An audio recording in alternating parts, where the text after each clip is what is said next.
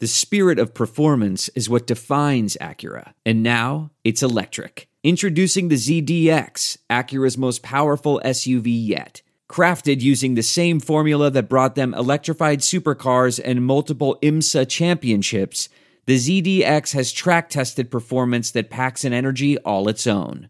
Unlock the energy and order yours at Acura.com. What makes a life a good one? Is it the adventure you have? Or the friends you find along the way? Maybe it's pursuing your passion while striving to protect, defend, and save what you believe in every single day. So, what makes a life a good one? In the Coast Guard, we think it's all of the above and more. But you'll have to find out for yourself. Visit gocoastguard.com to learn more.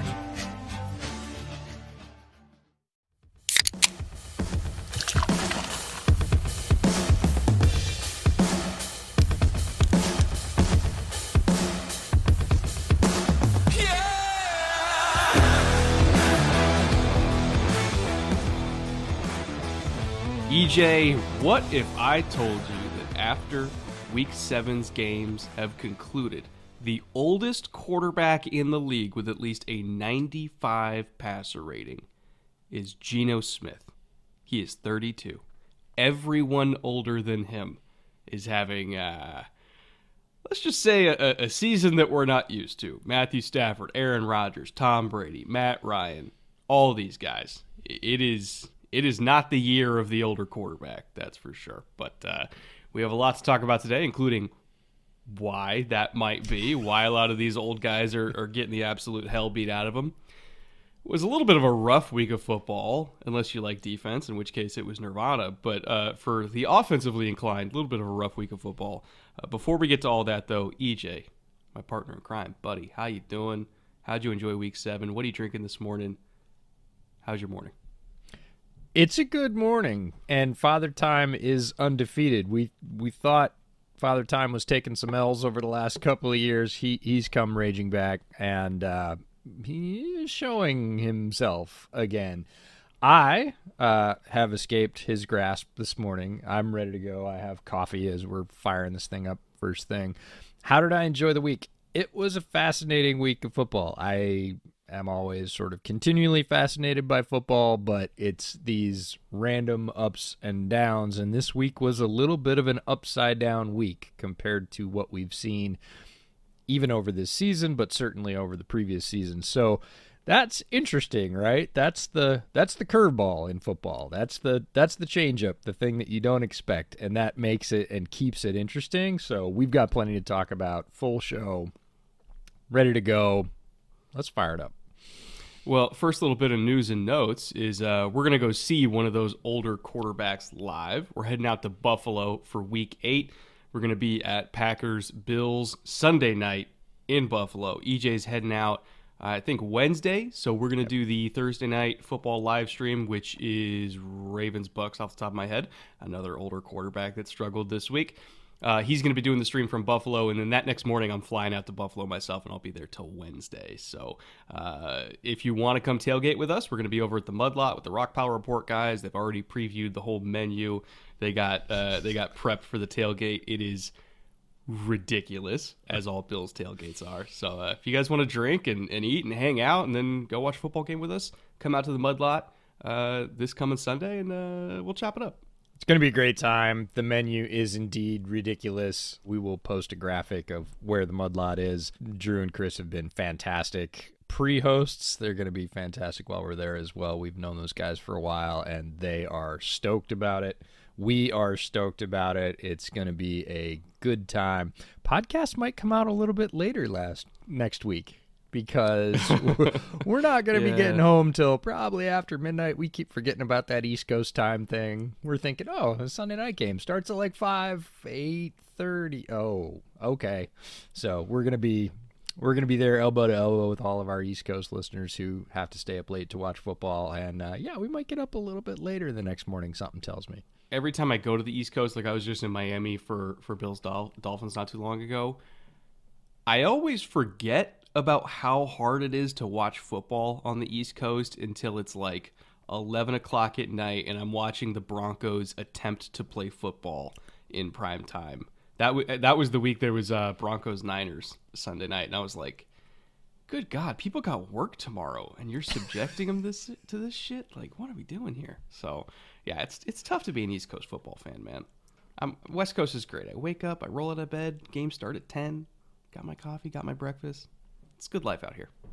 But, yeah, uh, you do forget about it. I grew up watching football like that on the East Coast, and yeah, the games don't oh, start for a, they don't start for a long time. It is it is a lot easier to consume football on TV on the West Coast, I think. But uh, yeah, I'd forgotten about that because actually, my buddy who still lives in New York, a couple of my high school friends are coming up, and he was like, "We're not getting home till like twelve thirty or one," and I was like, "What are you talking?"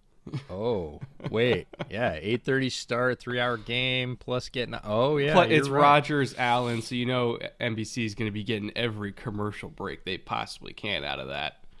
Why so, not? Yeah. Why not? Anyway. It's going to be a good time. We're looking forward to it. Uh, and yeah, if you want to come hang out with us, do so. It's going to be a lot of food, a lot of fun, and hopefully some really fun football for the home fans.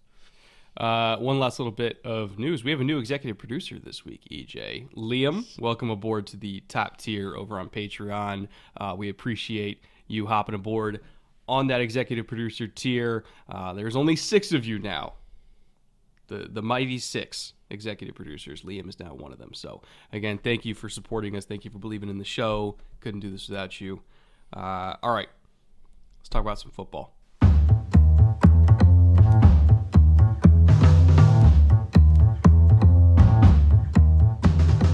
Particular that Thursday night game that we streamed. And typically after TNF, we, we don't get to do a whole lot of post show because we haven't gone back and watched the film yet and kind of, you know, looked at some some key metrics and everything like that.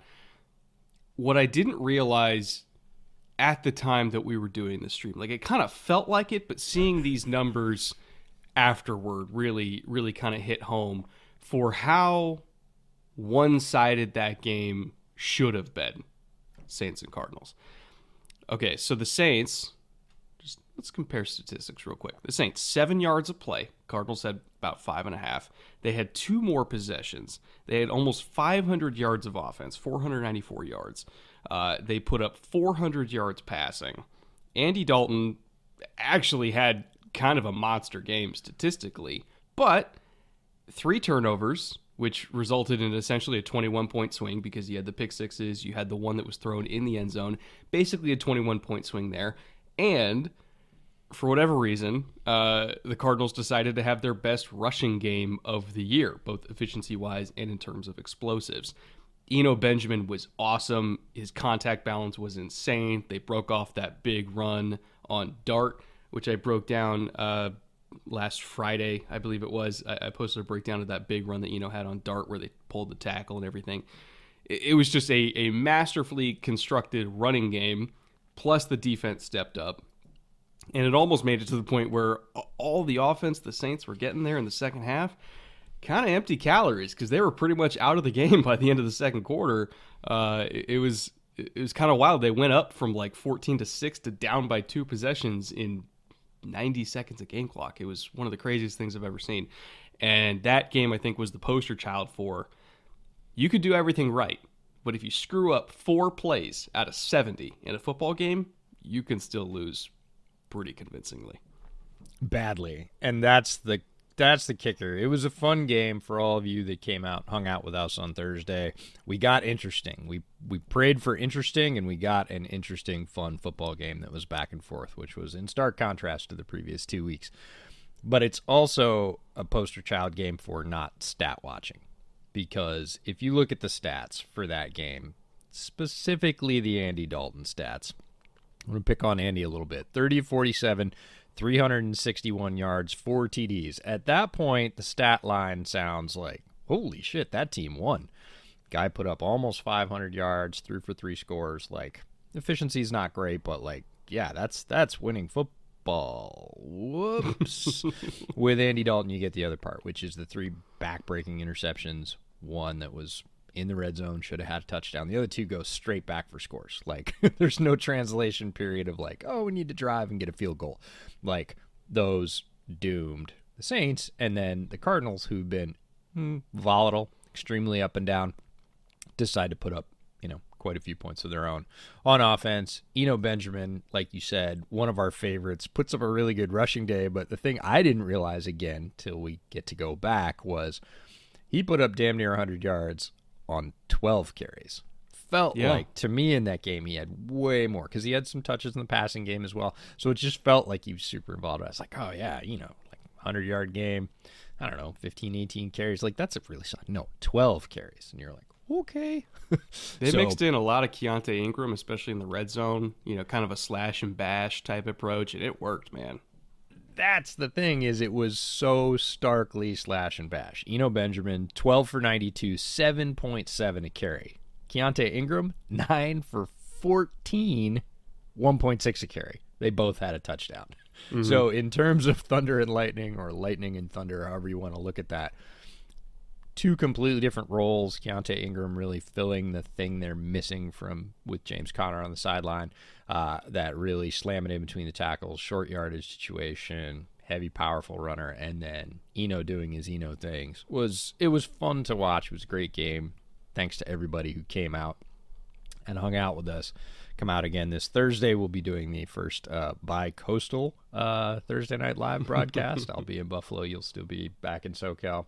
So a lot of fun, but a, a fascinating game, and that was let's just say much needed for a Thursday night contest. And uh, I, I actually made money on it on my prize pick slip. So I, I know we were sweating it out the entire time, uh, but I actually came out positive because I lucked my way into hitting three out of five. So I made 20 bucks on a $50 slip, but I came oh so close. Oh so close to hitting that 10x payout and getting a $500 slip. I just needed like four more receiving yards from Eno, and I needed 40 more passing yards from Kyler.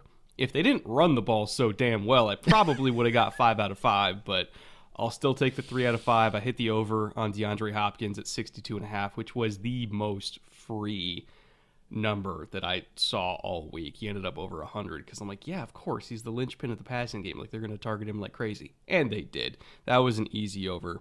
Uh, over 32 and a half receiving also seems very free these days. That was 56. Uh, and then Juwan Johnson, uh, they, they set the over under at two and a half receptions. And I was like, okay, well, Michael Thomas is out, Jarvis Landry's out, Olave's getting a million targets a game, but they still got to throw to somebody else. Enter Juwan Johnson, who had five targets himself. So um, it was a pretty easy slip. The process was good. I just barely missed on a couple, but I still ended up positive for the week. So uh, I'll take it. I'll take the 20 bucks.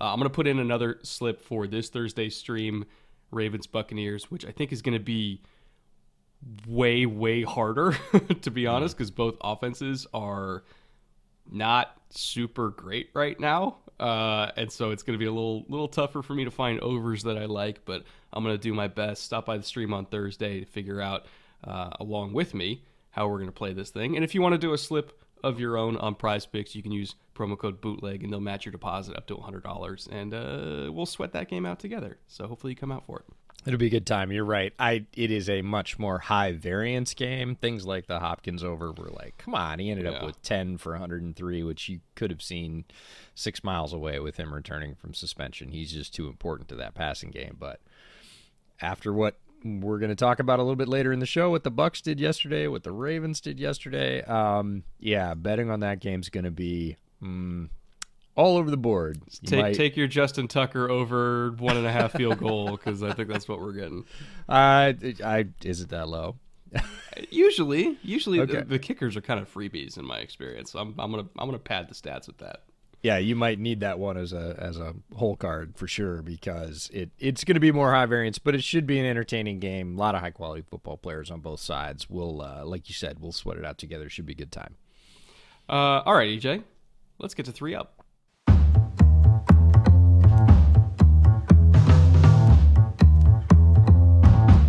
Three up, number one. Uh, I swear to God, this is the most we've ever talked about the Giants in one football season so far. But we're gonna keep doing it as long as they keep winning. Giants take down the Jags once again in dramatic fashion, which I think is the only way the Giants know how to play under Brian Daboll. Is we're going to go into the fourth quarter, we're going to be down, we're We're going to make the plays we need to make. Saquon's going to do something amazing, and, and we're just going to come out with a dub. Like, that's literally the Giants' formula. And to me, I don't want to say they're like a, a team of destiny, but they kind of feel like it because they can play objectively like ass for 70% of the game. And yet, when they really need to make a play, Daniel Jones will rip off a big run. Saquon will make an entire front seven miss by himself and get a first down. Um, you know, he'll hit a big throw to Slayton. The defense, you know, they're gonna they're gonna strip Etienne essentially at the goal line and take away a touchdown for the Jags. They're gonna get a fourth and inches stop. They're gonna get a late third and five stop on a brilliant play on a little uh, return out and, and and force a punt late. And then they're gonna stop Christian Kirk short of the goal line on a little like bang eight that they ran, and they just put like a picket fence defense at the goal line. They're to stop him six inches short. That's what six plays in the entire game, and it's almost like the opposite of the Saints, where they played super well, but they gave it away on a handful of plays. The Giants played super average, but won the game on a handful of plays, and that's just what they do. Like when they need to step up and make a play, they fucking make plays and it's remarkable and it shows the resiliency it shows the tenacity it shows how well coached they are how disciplined they are how much they bought in like this team never quits and to be six and one with this roster which objectively speaking is an okay roster like they cobbled it together under the under the salary constraints they could but like they like they barely got there in the offseason and they're six and one and it's a credit to Daboll. It's a credit for Daniel Jones playing better this year. It's a credit to Wink Martindale on the defense. It's it's a team of destiny, sort of ish, kind of. And uh, I, got to admit, EJ, they're fun to watch. They're super fun to watch, and they are approaching that status of team of destiny. And watching this team find ways to win this year is the most stark turnaround from where they were in many previous years. This is a team that for a long time, and Giants fans know this very well, has found ways to lose. And as soon as something went badly or poorly or against them, that was kind of it because their window to compete was really small.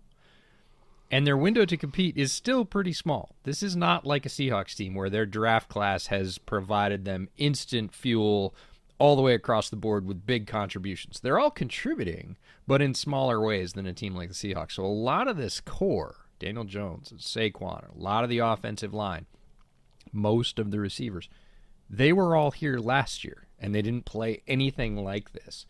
And seeing them overcome those little things that used to kill them is a testament to Daboll and the coaches and everybody buying in. We started to see it in the first few weeks.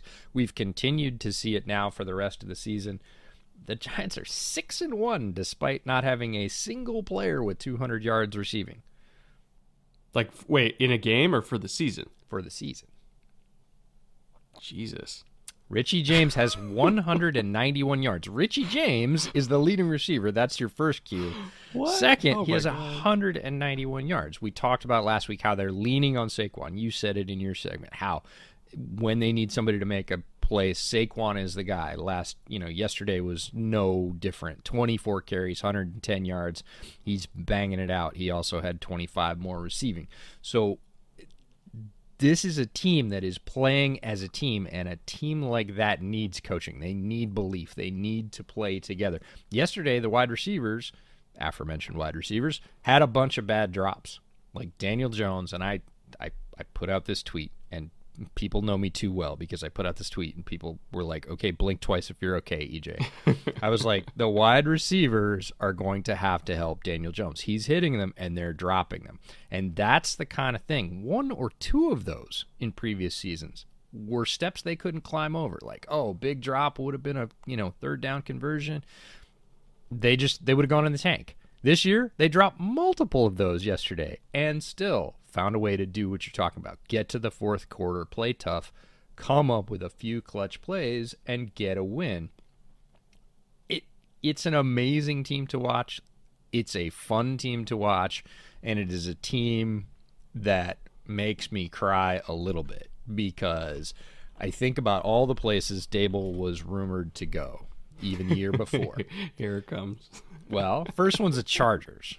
Right? Because the yeah. year before it was like Daboll to the Chargers. He he's got Justin Herbert there. He can do the same things with Herbert that he did with Josh Allen. They have all this talent, and think about how different. We're going to talk about the Chargers in a little bit. Think about how different the Chargers' fortunes would be with all that talent. Arguably, quite a bit more talent than the Giants have this year. Oh, not arguably. Yeah.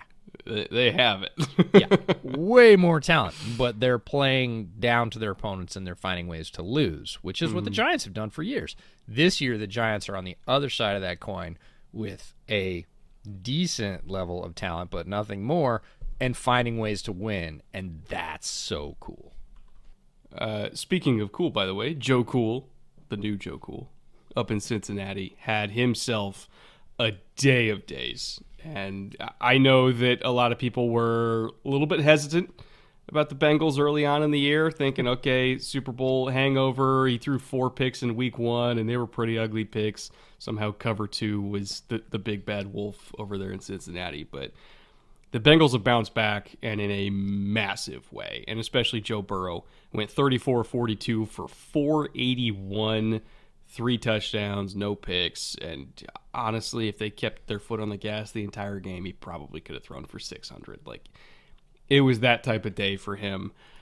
And one note that I want to point out here in terms of how stark the turnaround has been for Joe Burrow, and again, didn't have a, a, a lot of training camp, didn't have a lot of preseason because of that surgery that he had for uh, he had his appendix removed, if I recall correctly, like which is a pretty major surgery. Like that you're out for a little bit for that. But didn't really get training camp, didn't really get preseason, came back, started week one, and started slow. Uh, again, two touchdowns, four picks. Since that game against the Steelers in week one, he's got 16 touchdowns and one pick. So, you know, maybe preseason is important to have. And when you don't get it, you can start a little bit rusty. Just saying. I think that's a note that people should consider. So, Joe Burrow's fine. The Bengals are fine. They're still a great team. They're still going to be in it at the very end in the AFC. And right now, based on yesterday's game, if you told me to pick between, uh, you know, Buffalo, Kansas City, and, and Cincinnati right now in the end, it, it'd be pretty tough for me to do that. Yeah. Early season Bengals versus now more recent Bengals, last three to four weeks versus the first three to four weeks. Two really different teams. They did not have the answers on offense. Everybody was on the coaching staff saying they need to adjust, and they did. They needed to adjust, and they did. And that's one of the coolest things is last three games have made a huge difference because Bengals EPA per play, and this came from Mike Renner, PFF Mike. Under center, it's negative 0.22, which is 31st in the league. That's all you really need to know. Oof. Shotgun, it's 0.153, which is fourth in the league. And they've been operating almost exclusively out of shotgun for the last three weeks, which is not something we saw when we saw them in Dallas. By the way, that game in Dallas was pretty much the last really bad game they had. and we yeah, were there. Which is a great defense, by the way. So you kind of expect that against Parsons and D Law and, and all of them. Like they're they're a good defense over there. But for all the curse enthusiasts, we were in the stands for that one. After that, you get this new Bengals, more shotgun, more deep ball, more explosive plays. And when these Bengals, this current iteration of the Bengals, are hitting the deep ball, they're like a power hitting baseball team. They score early, often, and in bunches. Yesterday, within the first quarter, they were up 14, almost 21 within the first quarter, and they never really kind of let up. At that point, the game was effectively over because when they are hitting those multiple deep balls to multiple receivers, forget it. When Burrow's on that tear, you're not going to keep up with them. And they're good enough in that area they'd make an old AFL team proud. This is a, you know, Daryle Lamonica bombs away kind of offense, and it works for them. Out of shotgun, it definitely works for them. And they've found their stride in the last month to bring themselves back to that. So if you'd asked me, and folks did in the first month. Are you in on the Bengals? I was like, not until they figure it out. They definitely have kind of lost their mojo. They've gotten back to their mojo, and now, yeah, I'm back on the bus. This team is a complete wild card. If it is playing well, you're not going to keep with them. If they're struggling, you might get a game out of it. So it's a fascinating turnaround. I'm really glad the coaches made the adjustment. Happens less than you think sometimes in the NFL. And right now, it's good to have the Bengals back. These are the Bengals that ran through the playoffs and made it to the Super Bowl a year earlier than they were supposed to. One note on the under center versus shotgun thing some quarterbacks uh, prefer to be in the shotgun because how you see the field is different from there. Um, you know, you're already deeper behind the offensive line. You know, if you're taking like a three step drop or even a one step drop and like a hitch for for quick game out of shotgun, like you're already in the spot that you want to be as if you were under center and doing like a five step drop back anyway. Um, and so some guys just like to just be there from the start so that they're not having to focus on anything else and they can just sit there at their depth at seven yards behind the line of scrimmage, look for safety rotations, look at how things are expanding, and just kind of you know use their peripheral vision and, and see space and throw to space. Joe is like that. If you're under center, a lot of pass concepts from under center, especially if you're in the play action game, you're turning your back to the defense. And a lot of guys just don't like to do that. Like Ben Roethlisberger famously hated turning his back to the defense. So when he was under center, they just didn't call play action because he didn't like to do it. Um, and and Joe, I think, is the same way. Like he wants eyes on the defense so he knows where to distribute the ball. And once they made that that switch and they let him just have eyes on defense at all times, all of a sudden he became Joe Burrow again. So something to take into account. Uh, if they're under center, they're probably running the ball because Joe doesn't like to throw from there.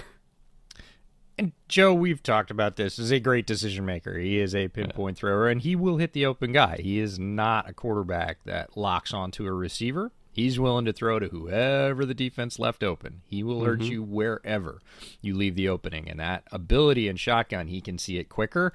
And we all know he can deliver the ball. So why would you not want to do that? But some coaches are stubborn and they're like, no, we need X or X or X, despite what the results are, and they just kind of feel like they're going to push through to get there. The Bengals coaches, maybe a little bit of self preservation, maybe a little bit of panic. We're like, huh, works real better this way. We should do that right now. Joe, have at it. Have your vision, throw darts, go get them. And Joe, of course, was more than happy to oblige, and you're seeing the results. Uh, three up number three and I know that we have talked about this a lot over the years, but there's there's some times where it really hits home how special and how ridiculous and how historic Patrick Mahomes is. This week's game was one of those weeks. And again, this is an offense that you and I have talked several times this year about how they don't have the same explosiveness, like raw explosiveness in the receiving corps. So their explosive plays overall are down. They've been trying to figure out the run game. Isaiah Pacheco is becoming the lead guy before our very eyes. You know, the offensive line has been good, but they've been up and down. Um, you know, Creed has been fantastic, but Trey Smith is is been a little bit rockier than we're used to. So again, they're still functional up front, but not what we expected going into the year. They'll probably get there eventually. And yet, despite all those uncertainties and personnel issues and, and slight issues up front, they're still statistically the best offense in the league. Like it, it, it is utterly insane. And there was a stat that NFL Research put out that, and I'm quoting them, Below is a list of players with the most career games of 400 plus passing yards and 3 plus passing touchdowns since 1950. Drew Brees is at 12, Peyton's at 11, Dan Marino's at 11, Brady's at 10, Mahomes is already at 8. The first four guys on that list played 242 or more career games. Mahomes has played 70, and he's already on that list. Like, this is beyond absurdity this is historic ridiculousness. And as great as a lot of the other quarterbacks in the league are, we love Josh Allen. We love, you know, Justin. Well, most of the time we love Justin Herbert. Like there's some great young quarterbacks in the league. That is different. That is history. Like that kid that you're watching every week is history, and you need to appreciate it while you still can. 100%. If you're looking at that, he's got eight in 70 games. He's getting one every nine point something games. So if you extend that out, give him 20 more games, a season and a half, he's going to be tied with Brady and knocking on the door of Marino. Give him two full seasons, he's going to be tied with Manning and Marino. Yep. Right. And you give him two and a half seasons, he's going to be the leader on the list in under 100 games. All the other guys had 250 games, 242 plus, right? At 100, not even half of the games that all those greats played, he's going to be surpassing them in those really great statistical games 400 plus pass yards and three TDs. Mahomes does it regularly. He's done it regularly since he came on the scene. He, when you look at how far he's taken his team every year that he's had the opportunity, that's unprecedented. He is the baby goat, right? Mm-hmm. That discussion is over. It is it is how far he goes, how long he plays, if he can stay healthy, all those factors that start to add into longevity. But in terms of is he the guy? No, he's the guy that's going to threaten any of those records. He is the guy. And it's just about keeping him upright, protect Patrick Mahomes at all costs. He is a national treasure. I know Chiefs fans are extremely spoiled and happy to have him, but I will echo what you said.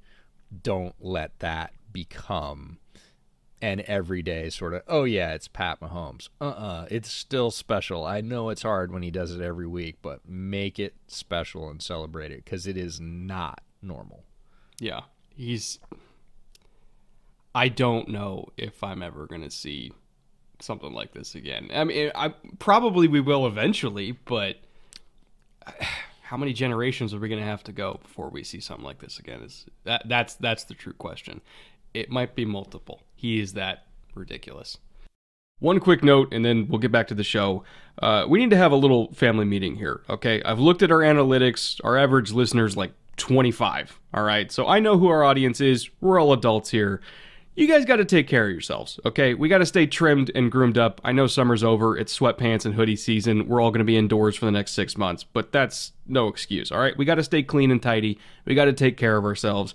I believe in you, but we got to do it. If you don't own a trimmer, but you want to take care of yourself, you want to look good, Manscaped does have whatever you need. You can go out and start shopping for individual products and put a list together. But if you don't want to take the time to do all that, they actually have a package, an all in one package that's available. It's the easiest thing ever. They've got the Lawnmower 4.0 trimmer, it's ceramic blades, it's skin safe, you know, 7,000 RPM motor, it's waterproof, all that stuff. You've heard that a million times. They got the Weed Whacker for ear and nose hair trimming. They've got the Crop Preserver ball deodorant and Crop Reviver. They've got the body wash and shampoo and conditioner. I hope you guys already have that, but just in case you don't, you know, they have that available as well. They also have the antibacterial body scrubber, they've got Manscaped boxers, and it all comes with a free travel bag to keep everything together if you happen to go on the road for any reason. So, I know it's fall, it's cold, we're all going to be gremlins for the next few months, but you know, take care of yourselves. Stay clean, stay tidy. They even have a nail kit available if you're like me and you suck at taking care of your nails and you have a wife that tells you that you suck at taking care of your nails. That's specifically just for me. So, again, if you want anything like this, you want a package that has everything you need all in one so that you don't need to worry about it. You can just buy one thing and, and get all the products you need. You can go to manscaped.com and use promo code bootleg, and that'll give you 20% off your order plus free shipping. Again, that is promo code bootleg at manscaped.com for 20% off your order regardless of how much you need. If you need a little, if you need a lot, if you need everything, you can get that discount. So, again, thank you to Manscaped for partnering with us. And with that, let's get back to the show. Uh, all right. the positive portion of the show is over, EJ.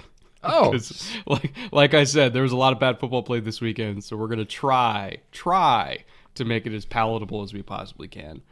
Let's get to three down.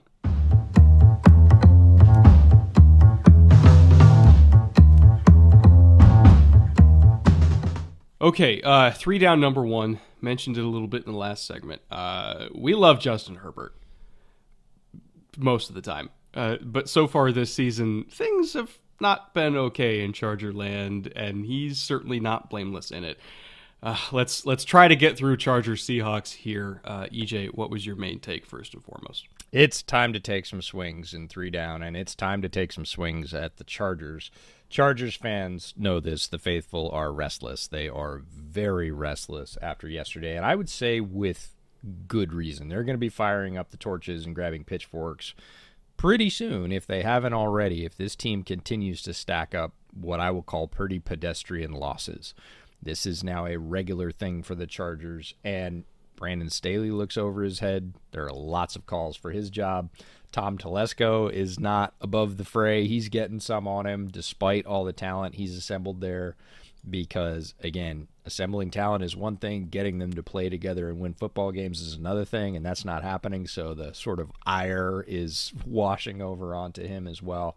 We're seeing more evidence that loading up on defense is not the way to compete in the current NFL. If you look at their salary cap, if you look at all the talent they stacked on the defensive side of the ball, hired a defensive head coach and said, Hey, I think Staley has enough offensive experience to take one of the guys we think is a transcendent talent in the NFL, Justin Herbert, and you know continue his maturation and development until he's in that top tier.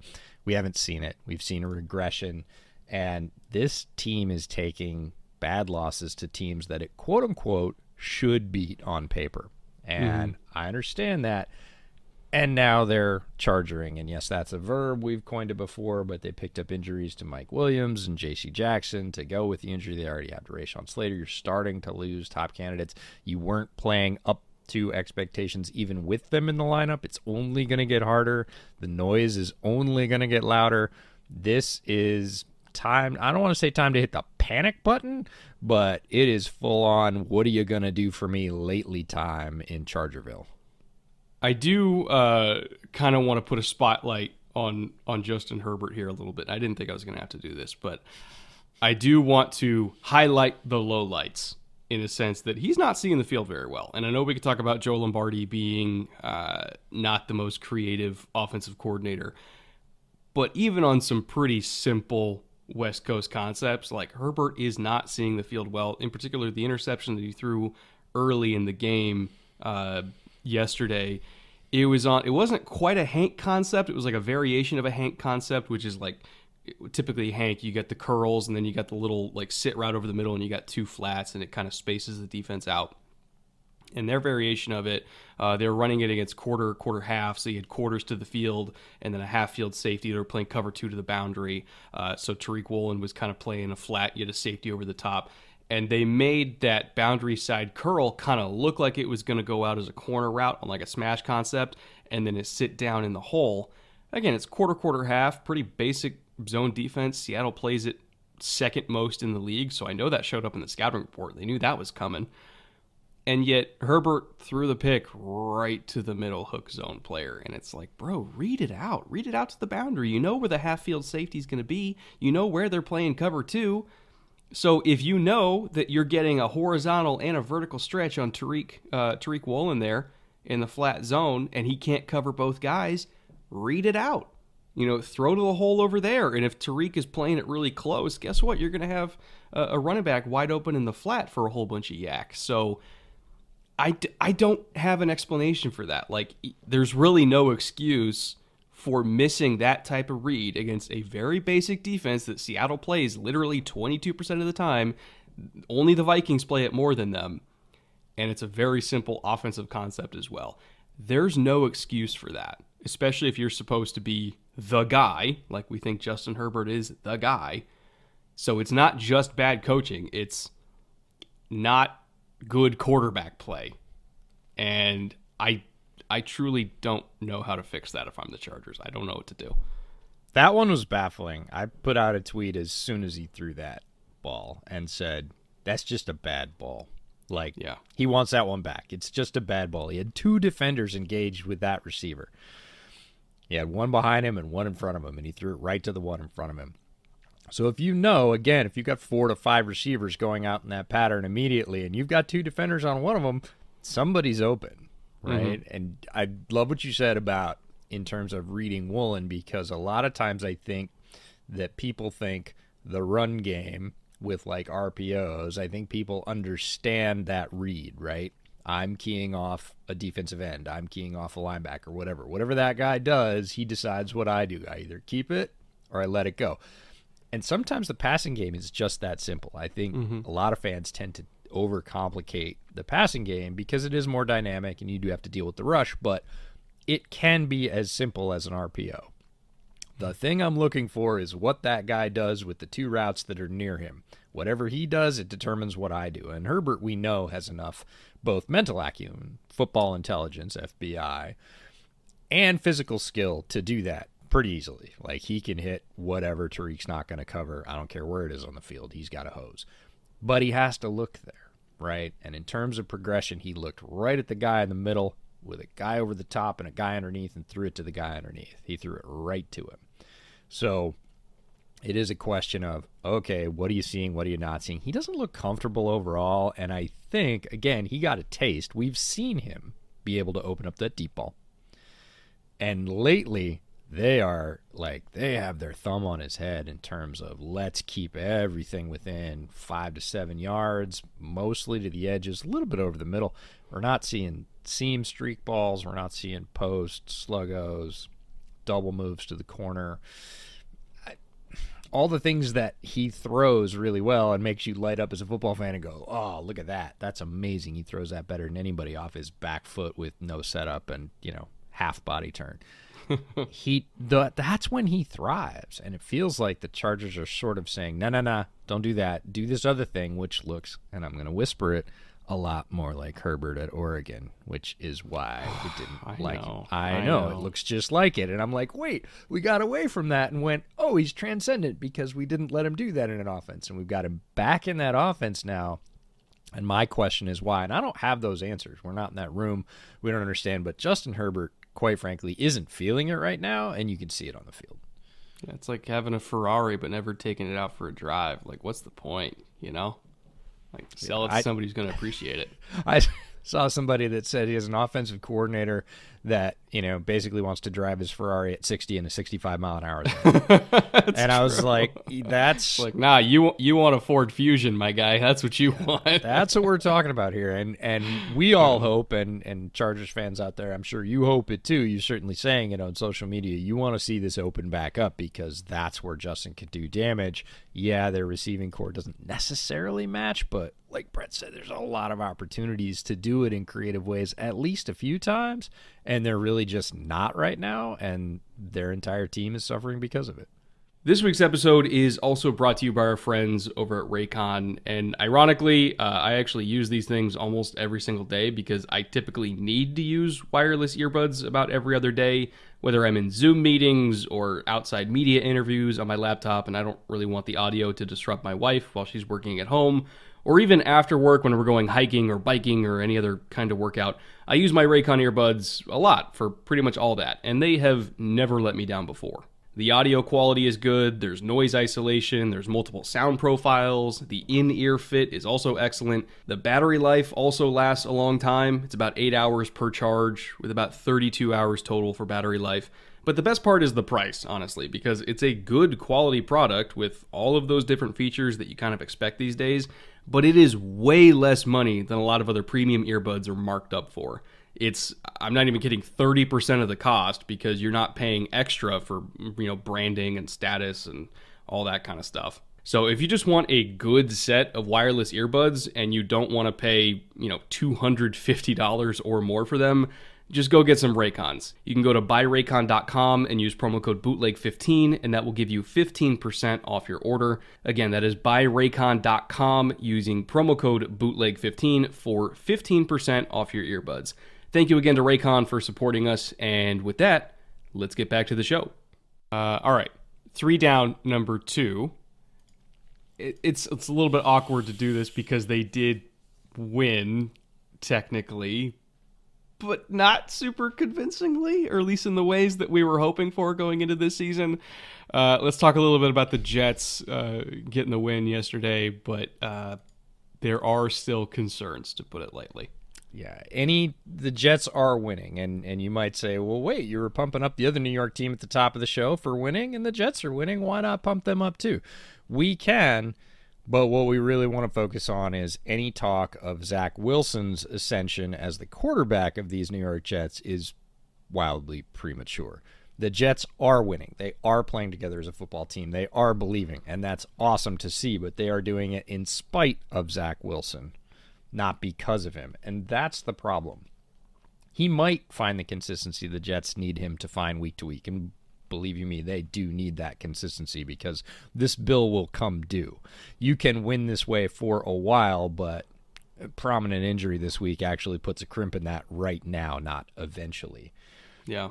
And the sticker here is the rest of the Jets, we've talked about this multiple times, built by Joe Douglas, that team is constructed. like past tense, it is done. That team is constructed. It is ready right now. And Zach Wilson isn't. Over the last two weeks versus Green Bay, he was 10 of 18 for 110 yards and no TDs. And then this week against Denver, he was 16 of 26 for 121 yards and no TDs. So again, they're getting the production from Breece Hall from the running game. The defense is playing just voraciously. All that's great. Problem is, Breece Hall may be gone for the season. We don't have confirmation of that yet, but early reports are that suffered an injury and he's not going to be there. Yes, they have a backup in Carter that's very capable, but it's not the same sort of game breaking ability. And Wilson is going to have to take a step up and start delivering somewhere, even in this suppressed offensive season, between 150 and 225 yards a game and at least a touchdown passing if he can do that, the Jets can probably continue this streak. If he continues at middling just over 100 yards and no TDs every week, that ain't the thing. Yeah. We've got to see the progress. And it's to me, it's not that he's throwing picks or having a bunch of turnover worthy plays because he's not. Like he's being relatively safe with the ball. Uh, but I almost see it, um, it again. I'm not saying they are the same, but these are some of the things that we saw with Drew Lock early in Denver, where I'm like, oh, can you take a shot down the field? Like Drew Lock was painfully conservative after his first few games because the coaching staff said, no, no, no, no, no, no, no, we're keeping you on a leash. And at some point, I'm like, you can't. You can't. Like, you need your quarterback to actually stretch the field, especially with that receiving corps. Like, stretch the field, work the ball down the field, expand – your your your target zone here because like you look at their passing maps, they're not completing anything past ten yards past the line of scrimmage. Like they're relying almost entirely on like uh, let's get like the one big Breece Hall play a game that we can, but now we think that's gone. So where are you going to get your explosives? It's got to be from Zach Wilson's arm, and we know that he can do it. He did it at BYU. So let him at least try. Let him learn some hard lessons if you need to, but keeping a leash on him and saying, no, no, no, you can't do this, it almost might stunt his growth in the same way that I think Denver stunted Drew Lock's growth. Um, and I, if they don't think he can do it, that's a problem. that's different. but even then, not to get too off topic, but like some of the sacks that he was taking yesterday too like each sack he took was worse than the last. Like the the the double spin move sack, like for great move to get out of the first one. Okay, he's out on the edge, eyes down the field, everything like that. And I'm like, you got a receiver on the sideline, wide open, nobody around him for 15 yards. Your eyes are up. You're looking that side of the field. Throw the ball. Throw the ball. And instead, he tried to spin around somebody else and took a bad sack. There was another one where um, I think it was like a bubble screen off a sprint out or something like that. And like they covered it up well. Nobody was open. And so he's running and he's just holding the ball and looking down the field. I'm like, fucking throw it away. The play's over. Yeah. Throw it away, Zach. And I, I don't know if he's like afraid of getting picked off while trying to throw it away or or what, but he just tucked his shoulder and took a sack. And I'm like, is that why they're being really conservative with you? Like they don't they don't trust you to get out of something bad? I, I don't know. The whole thing just gives me bad vibes, and I, I don't know if it's I don't know if it's the same as Drew Lock. Again, I'm not saying they're the same, but the same thing is happening to Zach Wilson right now that happened to Drew Lock, which is they are completely keeping the leash on him, and one of one of two things is why either they don't trust him for a reason, or they don't trust him and they don't have a reason to. One of those is a fault with Zach, one of those is a fault with the coaching staff. I have yet to know, or I, I do not know yet which one of those options this is. Yeah, it's a problem either way because uh, if they don't trust him because they know, that's they're going to have to do something because this is a championship team in terms of its roster construction right now, but it needs a quarterback. Like Yeah. that's the bottom line. As as evidence, our buddy Hayden Winks posted that they won despite completing three passes beyond five air yards. Three, Not sustainable. and they were like a yard or two each. These were not bomb shots. This was like a seven yarder and eight yarder and another seven yarder. This is a complete suppression of the passing game. And in the modern NFL, you're going to run out, right? Somebody's going to stuff your run game and go, okay, go to your left hand, go to your counterpunch. And if you can't throw past five yards, that's effectively a stretch running game. They're going to shut that down too. And then they're going to be like, and then what? And the and then what is the Jets are going to lose. Yeah, it's just uh, again, not saying he can't do it, but you at least got to let him try so we can find out if he can do it. You know, and and if he flames out, fine. At least at least we get an answer. You know, at least we get an answer. That's all we want is just an answer. Can he do it or not? We'll see.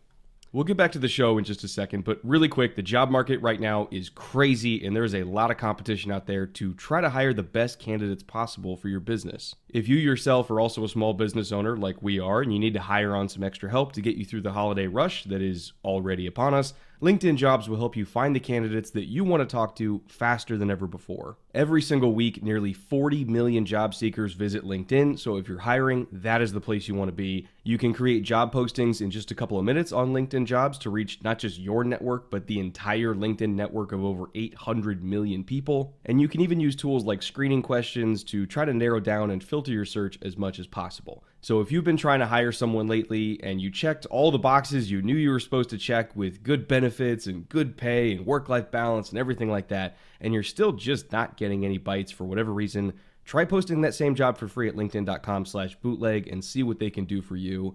Again, that is linkedin.com slash bootleg to post your job for free. Terms and conditions apply.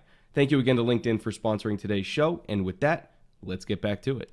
Um, all right, three down, number three. This one, one of the weirdest storylines of this season. Not gonna lie, like we we kind of saw it coming, but I also didn't believe it was coming because it's Aaron Rodgers. But the Packers do not look right, and I don't mean in the sense of oh, there it's just a hiccup, they'll figure it out.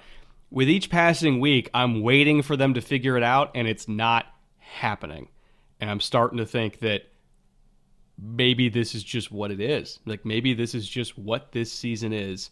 You know, the offensive line is way up and down. The receiving corps, again, I'm still waiting for it to come along, and it's not. You know, you got Amari Rogers having as many fumble as many fumbles on punt returns in his career as receptions, constantly sabotaging this team. I don't know when they're they're, they're going to learn the lesson to not use him as a returner, but apparently not this week.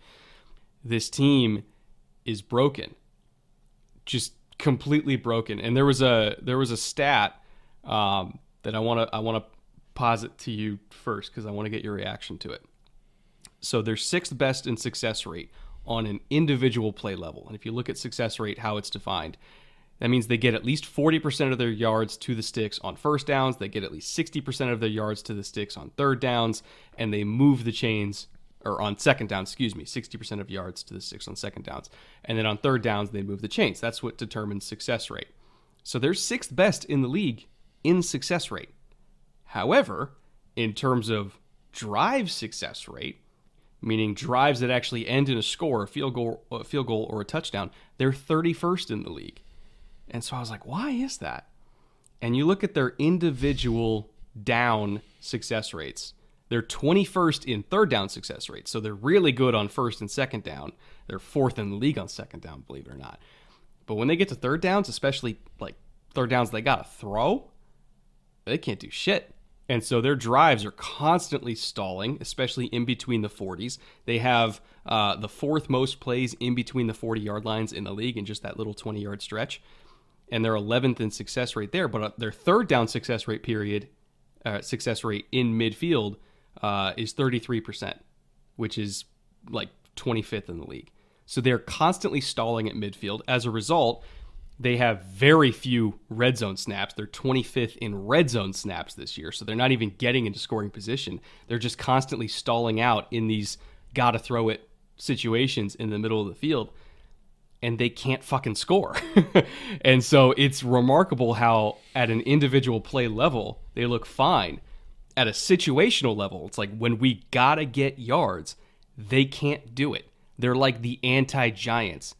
And it's unbelievable to me that an Aaron Rodgers led team can't get it done when they absolutely need to get it done.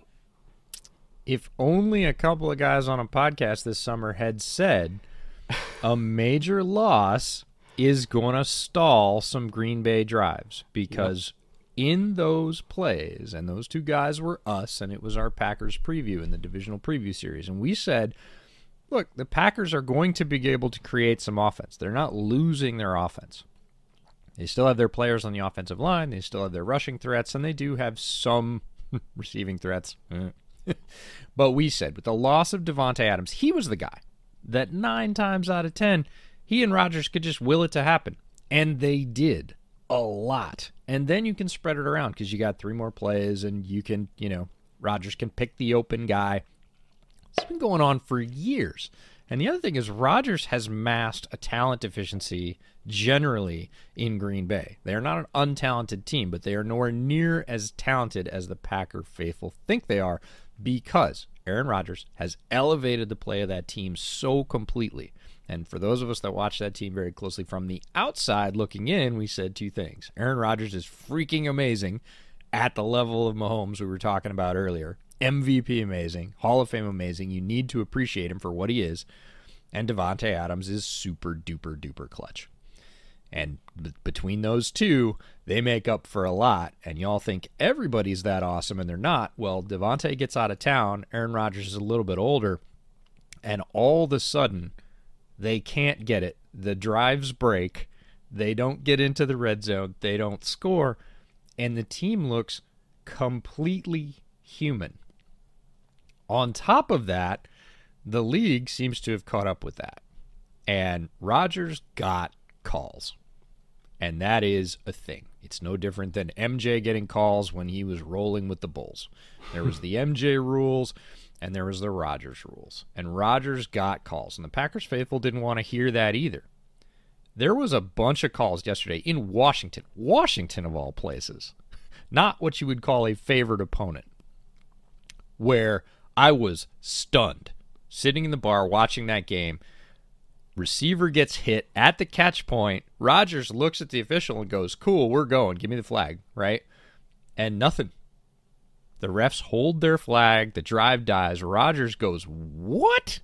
Are you kidding me? That's my call. That's how we do this. And it doesn't matter whether it's a DPI call or whether it's a non holding call on the offensive line these type of things. They've gotten favorable treatment for years and they expect it. You saw Rodgers' face yesterday. He expected that flag to come multiple times. And how quickly it's turned everybody's like no you're average anymore bro. You're not getting anything special. We're not giving you anything. And the combination of adams leaving Rodgers getting a little bit older, the overall talent level not being as good, and that's on the front office. They've made several mistakes in the offseason. And then on top of that, not getting those flags, this team looks entirely frail and human and flawed. And we're not used to that. I'm not used to that. I am very used to Aaron Rodgers doing Aaron Rodgers things. I've said for years. He's got the ball, a couple minutes left, they're going to win the game. Now, no, I have zero faith in that occurring. This is a very, very different Packers team, and everybody's catching up, not just the officials. The game we're going to in Buffalo, Rodgers is a 10 and a half point dog in Buffalo. Oof. Oof. Fascinating stat. This is from Adam Schefter. Aaron Rodgers has never, with a capital N, been a double digit underdog in his NFL career. Hmm. Not he's this guy's played a long time, right? A lot of NFL games under his belt. Even when he was a green starter taking over after sitting on the bench. Never ever a double digit underdog in his entire career. Next week rolling into Buffalo, the current line is ten and a half. That's insane. I do want to mention one thing because I, I don't I don't want the Packers faithful that listen to this show to say, ah, it's just a couple Bears fans shit on Packers and penalties and stuff like that in the Packers' defense, I know that they are fourth in the league right now in terms of net penalty yardage favoring them, believe it or not. Uh, they are fourth in the league. They have a net penalty yardage favoring them of 93 yards. Uh, only uh, the Texans at 109, Atlanta at 119, and Minnesota at 183 are quote unquote better in net penalty yards, uh, which is better than last year. They were 12th in the league in net penalty yards favoring them. However, to EJ's point, when it comes to situational penalties, you know, third and long, you know, getting getting a, a little rough in the passer there, or uh, you know, a DPI that that that goes their way. You know, stuff that they just used to get on third downs. They're not getting those like big situational calls that they used to. So even though their overall net positive is better this year, it's not not quite the same situationally, you know. So I, I think it's it's a little bit of a it's a yes and no when it comes to the the Packers penalty stigma, and um, you know it used to be like uh, how many times a week would we see like him catch a defense with 12 men on the field because he would get a quick count, and then Davante would just go do his Davante thing 40 yards down the field, and you know if it was incomplete, who cares? They would get five, and if, if it was complete, they would get a free chunk out of it with no consequence whatsoever. We're just not really seeing that this year, you know, and so I think it's it's still okay, but it's different and it's just different enough to cause their overall drive success rate to go completely in the tank.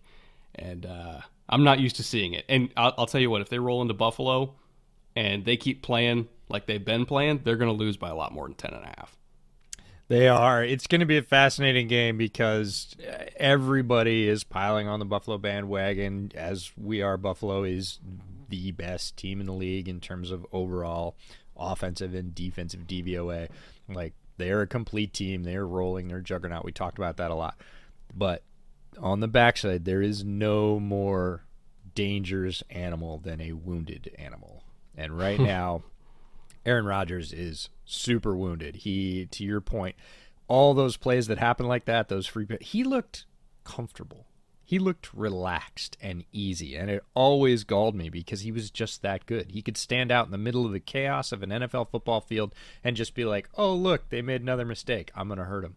And just smile about it, and he's not smiling a lot. He doesn't look relaxed. This team is not calm and comfortable. They are struggling in all phases. You're starting to see sniping on the sidelines and, you know, just a lot more sad faces in general, but I'm not ruling them out. Again, as a well scarred Bears fan, I am not counting Aaron Rodgers going, oh, yeah, the whole world thinks I'm going to tank it. All right, let's see. So it's going to be a fascinating game. I'm really excited to go.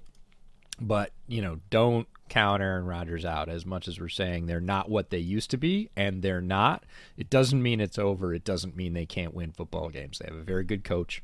They still have a great quarterback, and they have a lot of talent on that team. It's not clicking right now, and there's a lot of teams like that in the NFL. Some more we're going to talk about. We are smack in the middle of fall now, which is obviously our busy season and probably a lot of your busy seasons too. But just because we're all busy doesn't mean that we still don't want to cook good food at home with fresh ingredients. And that's where HelloFresh comes in because they deliver all of these ingredients right to your door. The produce was picked less than a week ago, so it's as fresh as possible by the time it gets to you. Everything is all pre portioned out, so there's no food waste, and it's even cheaper than if you bought the same stuff at a grocery store. But if you've listened to the show for a while, you probably know that already. What I want to emphasize today, though, especially for people watching on video right now and not on audio, is just how freaking good the food is. I mean, just look at this stuff. It's delicious. We made the pork taquitos two nights ago, and they were ridiculous. And it only took like 20 minutes to make. Every HelloFresh meal I've ever had has been legitimately really tasty. So, me and my wife just keep the recipe card so that we can remake these meals later whenever we feel like it, kind of like we're building a cookbook as we go over time. So if you want to try HelloFresh for yourself as well, for no other reason than it's just good food, you can go to HelloFresh.com and use promo code BOOTLEG65, and that'll give you 65% off your order plus free shipping. Again, that is HelloFresh.com, promo code BOOTLEG65 for a 65% discount and free shipping on your order. Thank you again to HelloFresh for sponsoring today's show, and with that, let's get back to it. Uh, all right, that being said, let's get to three fun and talk about some stuff that's uh, a little bit more palatable.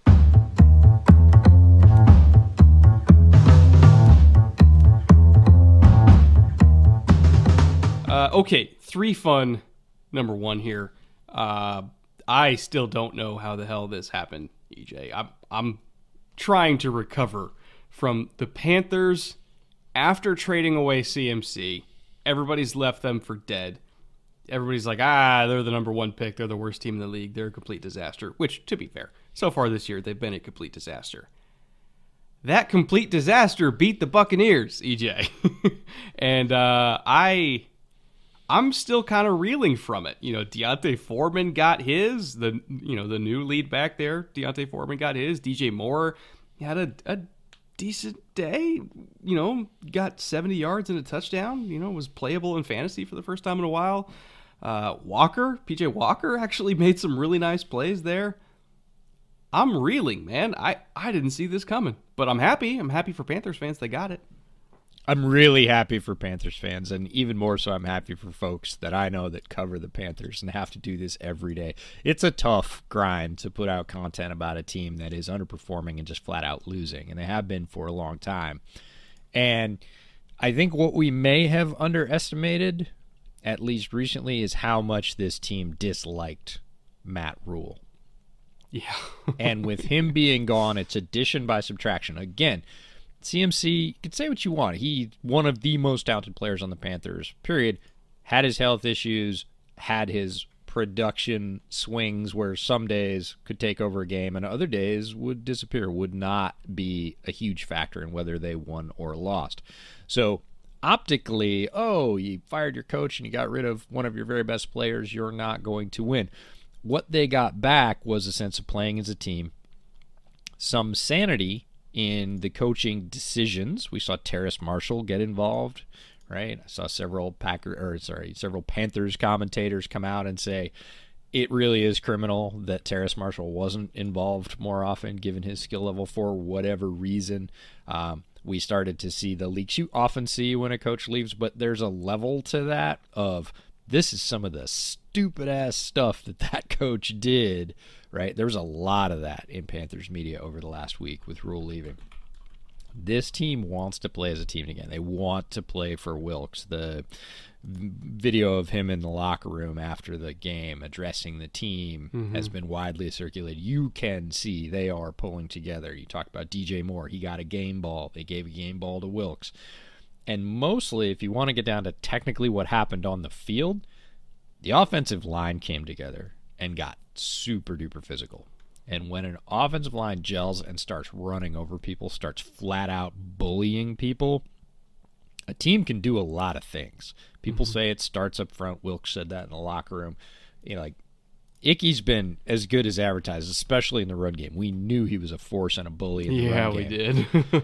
and he showed that, but he showed it even more. Bradley Bozeman got his first start, had 11 positively graded run blocking snaps out of 26 total, earning a 93.2 run blocking grade. That's from Brad Spielberger, our buddy over at PFF. Obviously, just one game, he says, but 42.3% of run blocking snaps earning a positive grade is ridiculous. Like that's a lot of wins. And if you look at the big runs that D'Onta Foreman ripped off, there were huge holes. I like D'Onta Foreman. I think he's tough and pretty talented. They made it easy on him yesterday. The double teams they were getting to open up holes against this is Vita Vea, right? Mm-hmm. This is one of the all-time forces. They tore the Bucs defensive line to shreds and looked like they were having fun doing it. When they get to assert dominance, fire off the ball and run over people, they get hyped. And again, same talent level, change in coaching, same thing we said about Daboll. The top, this happened to be in season versus off season. The team is suddenly dangerous. They can beat some people where they looked pretty much defeated and like they were just going to run out the string before Rhule's gone. It's a spark. It's fun to see, and it's going to make the rest of the Panthers season more fun to watch for sure. There was a, a big run, I think, on outside zone that uh, I can't remember which running back. I think it was Foreman that ripped it off. And uh, Ike got up on Devin White on the second level. It just looked like a, an older brother picking on a younger brother. Like just one hand on him, he's flying five yards. He's like, "All right, give me another. Give me, you know, got him again." Like huge, huge cutback lane. Like Devin White had absolutely zero chance of getting around that giant, nimble wall of human. Um, but Ekwonu, I also want to give credit uh, as a pass protector. He's been fantastic as a pass protector. Hasn't allowed a sack since week two. Um, has been one of the better pass blocking graded tackles in the entire league, not just run blocking. They absolutely nailed that pick. Um, Christensen at left guard, which we criticized Rhule a lot for for putting Christensen at guard because we're like, well, he was just he was just fine as a tackle. Um, well, he's he's been more than just fine as a guard as well. So I'll give Rhule credit for that at least that. That, that, that that conversion is going pretty well, and he had again some nice reps against Vita Vea, like you mentioned. Um, overall, just a, a phenomenal performance by by that offensive line, and this is what they wanted they wanted to be able to run the ball and protect whoever was playing quarterback for them, whether it was Baker, whether it was Sam, whether it's PJ Walker. Like they wanted to not have to do a whole lot in the passing game.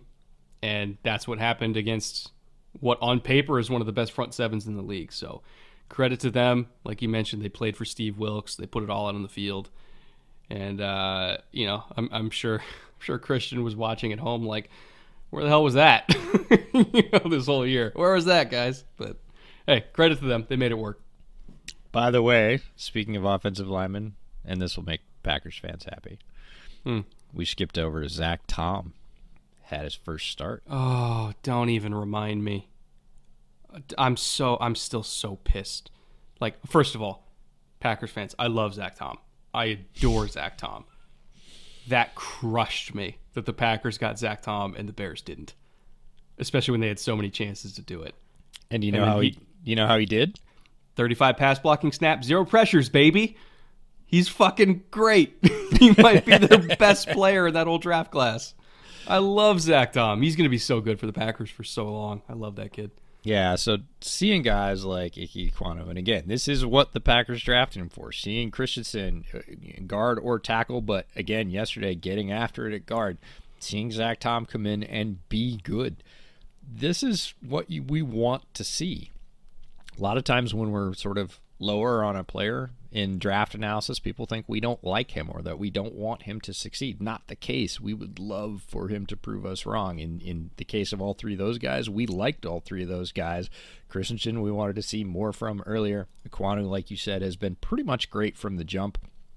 And Zach Tom getting his first start, real action, you can never tell until they get on an NFL field.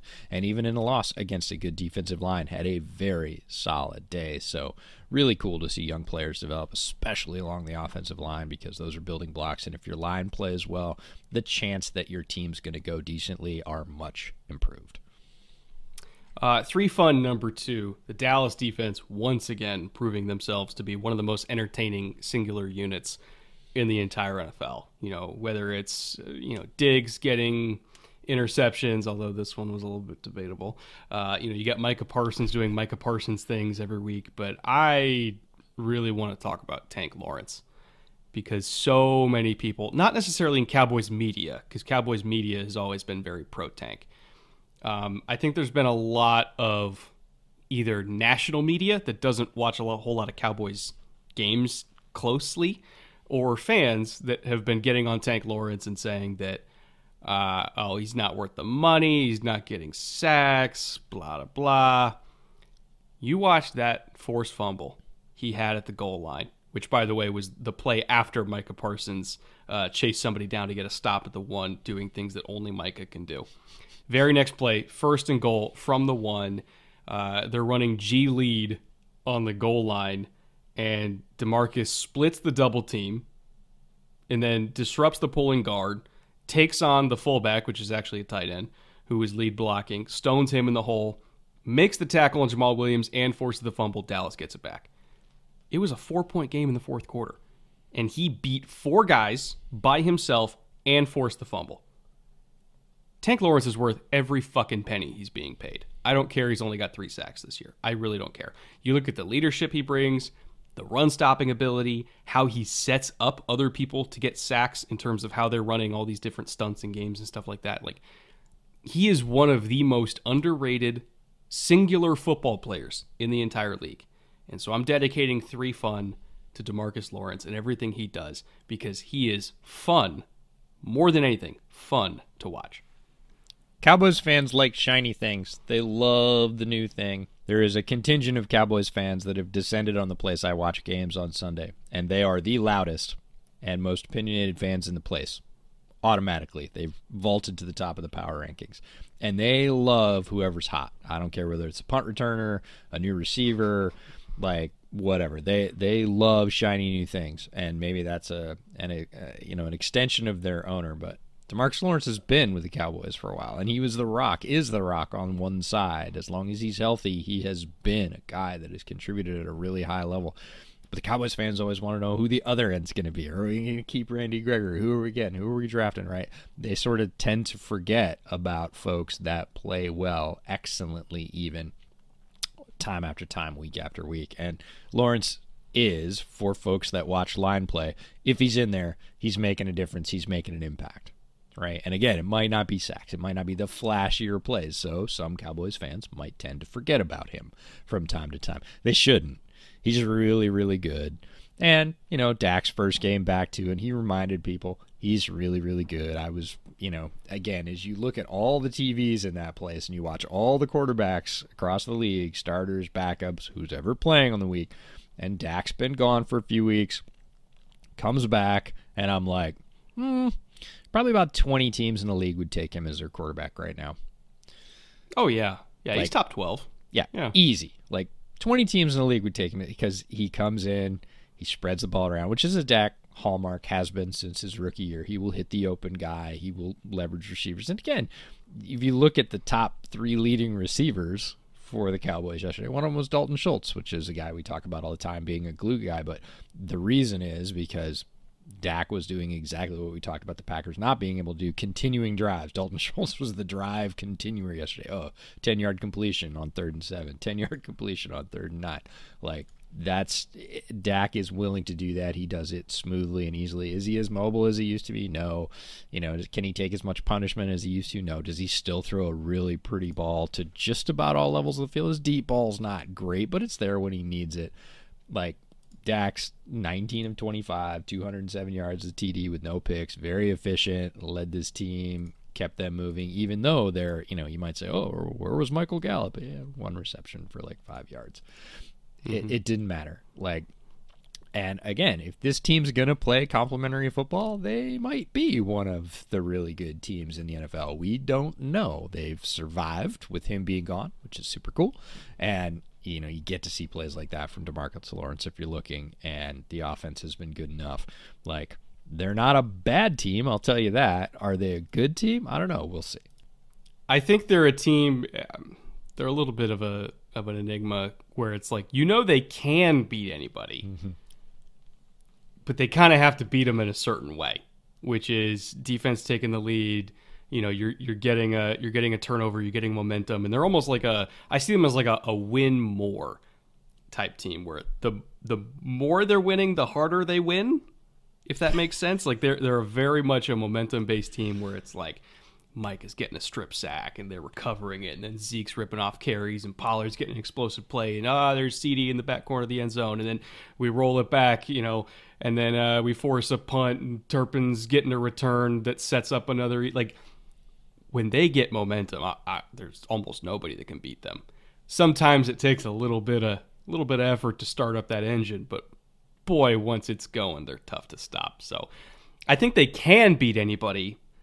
You just never quite know if if it's that week for them. Hence the Detroit game where it's 10 to 6 in the fourth quarter and you're just waiting for it to happen and eventually Tank Lawrence got that engine going. But uh, anyway, three fun, number 3 rounding off this segment. Uh boy, it's an interesting week for NFL offenses. It's really an interesting season for NFL offenses because things look a lot different this year than than we're used to. For sure. So, when was the last time you saw this? The weekly rushing leaders, the top five weekly rushing leaders, versus the top five weekly receiving leaders. Now, how do you think that typically works out if you've been paying attention to the NFL at all lately? And I mean within the last three to five seasons, receiving leaders outpace rushing leaders by a good margin pretty much every week because it's a passing league. We say that all the time. This week, nope. We're back to that upside down week. The top five rushing leaders had 671 yards total. the top five receiving leaders had 626 yards total. Doesn't happen all that often. Absolutely happened this week. Um, fun fact about those weekly receiving leaders, even though their yardage totaled up to be a little bit less. Out of the top four, they go Cincinnati, Cincinnati, KC, KC, and another team. so Well, like- four of the top five came from two teams. That goes back to that uh, that Josh Norris tweet where he's like, "Can you name more than six good teams?" And everybody's like, "Yeah, Chiefs, Bills, Eagles, Bengals." Uh, yeah. and it, gets- it pretty much stops after Bengals, and you're like, maybe Philly. Yeah, and then it starts maybe with you know? just what you said about the Cowboys. Oh, they could be. This team could be. You know, the Seahawks are good. The Lions offense. Like you start chucking up half bits or you know situations where they could win, but you're not like I would favor that team on a neutral field right now. There's about four or five of those, depending, and everybody has their own reasons and allegiances. But that's the reality of the NFL this year. And I know, again, a lot of Giants fans that are this deep in the show are gonna be like, "Well, you didn't mention Giants with the good teams, and they're six and one." Okay, let's let's get one of their receivers over 200 yards in eight games, and let's then I'll feel a little bit more comfortable about them going into Buffalo and winning. How about that? Like they're they're fine, they're making it work, but you neutral field, Giants versus Chiefs, Bills, Eagles, Bengals. Who's winning those games out of those four? Probably not the Giants, right? So, you know, let's give it a few more weeks. Let's see if they can, like, you know, blow somebody out. And then I'll feel a little bit more comfortable about putting them in that, like, obvious Super Bowl contender tier. But until now, they're fine. They're making it work, which for now, that's better than what we expected in August. So I'll take it. Uh, all right, next segment. And our favorite segment bootleg shot of the week.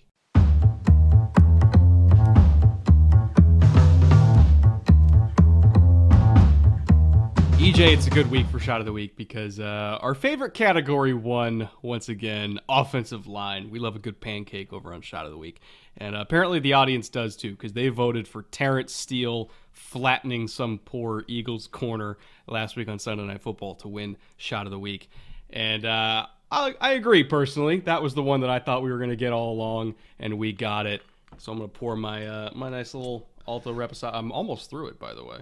Oh, you got Reposado? I went to the liquor store this week, so I got to restock on one of my favorite sipping uh, bourbons. This is Ghost Owl Pacific Northwest. It's Canadian whiskey finished in X rye barrels, and then they add a little bit of American corn whiskey at the end. So it's a really nice sipper. Um, it's only available regionally, which I found out because a bunch of people were like, "That sounds great. Where can I get it?" And they looked it up, and they were like, "I can't get it." And I was like, "Oh, sorry, but it's really good." So, Terence Steele, here's to you for running over much to you. smaller humans because it's part of your job. That is concerningly easy to do at 10:15 in the morning, EJ. Ah, time's just a number. It's five o'clock somewhere in the world. Oh man, yeah, no, great play. We got four more great nominees for you this week. Um, it was kind of tough to narrow it down to four, but we managed to do it. Number one, Kerby Joseph blowing up CD Lamb, which was uh, probably the one that immediately lit up your inbox, just like it lit up mine. I probably had five people that were like "shot of the week," and I was like, "It's already on there, trust me." So Kerby Joseph, nominee number one. Uh, Chidobe Awuzie, uh, yeah, Awuzie. Sorry, I always get nervous about that name, even though we're like in year seven of his career. But okay. Chidobe Awuzie uh, hit Pitts at the goal line, made a phenomenal play to keep him out of the end zone, which I think would have been his second straight game with a touchdown, uh, or a healthy game with a touchdown. And uh, my fantasy team really needed that one, but nope, not going to get it because Awuzie made a great play at the goal line there. I love that one because of situation. That one, like, it's not as big as the first one. Kerby Joseph, look, you you cartwheel somebody, you're gonna get attention. When you put somebody's feet above their head, like, yeah, everybody's like, oh. But the Awuzie hit at the goal line had meaning. It form tackle. It was a tough play to make. Awuzie gives up a bunch of pounds to Pitts. Like that was. There's a lot it's- about that one. 40 pound difference, maybe? Yeah, and Yeah. he just flat out stones him and moves him horizontally, keeps him out of the end zone. That I just from a like technical football perspective, that one has a lot of that one has a lot going for it for me. Uh, nominee number three feels like we get this one like every three or four weeks. Yep. Uh, low red zone over the middle against Minkah Fitzpatrick. When are we gonna stop trying that? Because he he just comes in and crushes people every time. A little bit of a choice right out of the backfield from Raheem Mostert, and Minkah's just sitting like three yards inside the end zone. Like, are they gonna do it? Are they going to try? Okay, I'm going to go absolutely obliterate this guy, put his shoulder right into his chest. At full speed, first look at it, you're like, ah, was that helmet to helmet? It was not. Minkah's learned over the years that he's going to get flagged unless he explicitly, explicitly, and sometimes. Sometimes he still gets it anyway, but explicitly hits the chest because this is a very common hit for him. Uh, luckily, no flag for him. It was clean, it was legal, but it was a hellacious shot.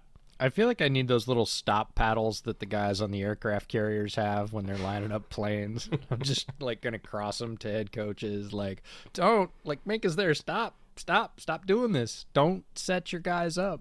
Uh, but they keep doing it and make us more than happy to oblige. He has an old school mentality about hitting people. He has adjusted his style so he gets less flags, but that doesn't mean he's going to spare the horses. He is coming on those routes, and the results are, uh, you know, if you're the offensive player, they're ouch. If you're a Steelers fan, they are whoo And then uh, fourth and final nominee, we have a, a classic uh, shot of the week nomination. Uh, again, the bubble screen where a corner reads it, shoots it, makes a form tackle. Uh, this time is DJ Reed, which actually I think he's also been nominated earlier in this season for doing the exact same thing. Like yep. you throw a screen at DJ Reed, it, you're you're fixing to get a tackle for loss. Like he's really really good. A at tackling in space, and B at reading it. And so this is like twice in five weeks that I think he's got nominated just for this same type of hit alone. DJ Reed on the screen, blowing it up. And uh, once again, Denver Denver paying the price for below average quarterback play. Yeah, put it mildly. This one was fun visually. DJ Reed with a great read, snap reaction, hits Jeudy right in the chest, and Jeudy kind of had to jump a little bit, so his feet were off the ground. And that's always a recipe when you've got a guy with a head of steam hitting you in the chest and your feet aren't on the ground. I almost nominated Trevor Lawrence in like a lifetime achievement category this week. Uh, but it was more like a game time achievement category because this week, every time I looked up at the TV, Jaguars Giants, like Trevor was throwing some balls for his receivers that we would label hospital balls. He was leading them into contact, and there was mm-hmm. even a couple of times he knew it. Like he threw the ball, like guy got whacked. He hopped up, yeah, and Trevor made that face as he was running down to the huddle. He's like, "Dude, sorry, like I, I I'm really glad you caught that. That's my bad." But he did it like three or four times. So I almost nominated him just for like a you know game summary achievement for setting up a bunch of shot of the weeks. Uh, he's gonna have to knock that off, or his guys are gonna get short arms in a hurry. Uh, but he just had a couple of. no, they won't. They'll be dead by then. Yeah, it's not something he does all the time. Jags yeah. fans don't think I'm getting on him, but this week, if you go back and look at the tape, he led a bunch of his receivers into contact, and the results were pretty disastrous. What was the? Uh the, the Steve Smith quote. Um, if if you lead me over the middle and you throw it high, that's my problem. If you lead me over the middle and you throw it low, that's your problem. I'm gonna make it your problem. and if anybody in wide receiver history in the NFL was gonna make it your problem, Steve Smith. Steve is fully, Smith. Yeah. Steve Smith is fully capable of making it your problem. So pay attention when he's talking. Uh, all right week eight watch list. And again, we are going to be at Packers Bills. So while we're, you know, wolfing down food and mud lot and, and drinking our adult beverages, we might we might have to kind of look at whatever TVs are strewn about the parking lot to catch yeah. some of these games. But for the folks at home, who are the best games in week eight for them to watch? Yeah, next week's going to be fun schedule wise. We'll work it out. But I feel like we're at the point of the season now where we can kind of throw out preseason expectations, rankings, the whole who's going to win thing. We know now. We've got seven games off the docket. We know which teams are actually doing it and which teams we said we're going to do it, but they aren't doing it. So, based on that, we have a sort of real world watch list for you. Giants Seahawks these are two teams that are right there nipping at the edge of we're good teams. Are they complete yet? No. Do they have their flaws? Sure. Do they play hard every week and do they win games that they should and shouldn't? Yes, to both. So Giants Seahawks is going to be fascinating. Steelers Eagles, Battle of Pennsylvania, always fun. Are they both great? No. Should this be a super balanced game? No. On paper, the Eagles should blow them out. We'll see. It never tends to work out that way in this particular game, so that's why it makes the watch list. Bengals Browns, same thing. AFC North tilt. I think Bengals are playing a good sight better than the Browns right now. I'm going to throw the records out because AFC North games get vicious and wild, and this should be both. And I am oddly fascinated by Dolphins Lions because mm. Lions are super lopsided. The offense is amazing. The defense is horrendous. They've been putting up a ton of points. The Dolphins have Tua back and are legitimately one of the most fun teams to watch on offense in the NFL. Mike McDaniel is as advertised. He's bringing some some real fun to that. It's gonna be sort of strength on strength on offense, but I think the Dolphins defense is a little bit better, but I'm not sure. So I'm going to be keeping a sort of side eye wherever we are on that game. And then, like you said, the bonus is we will see Packers Bills live from the stands after some amazing tailgating at the Mud Lot. Come join us if you want to, but that's this week's watch list. Uh, well, if the Lions DBs have better hands than the Steelers DBs, uh, you know maybe they won't drop four picks like Pittsburgh did last night against Tua. But eh, well, we'll see shout out to Jeff Okudah. Speaking of Lions DBs, he is playing well, and I am really happy. He was a high pick for a reason. He came, you know, around uh, all the way across the formation on a wide receiver, basically pitch, wide toss, and stoned it for about a two yard gain. Like seeing Jeff Okudah play like he did at Ohio State has been hugely gratifying this year.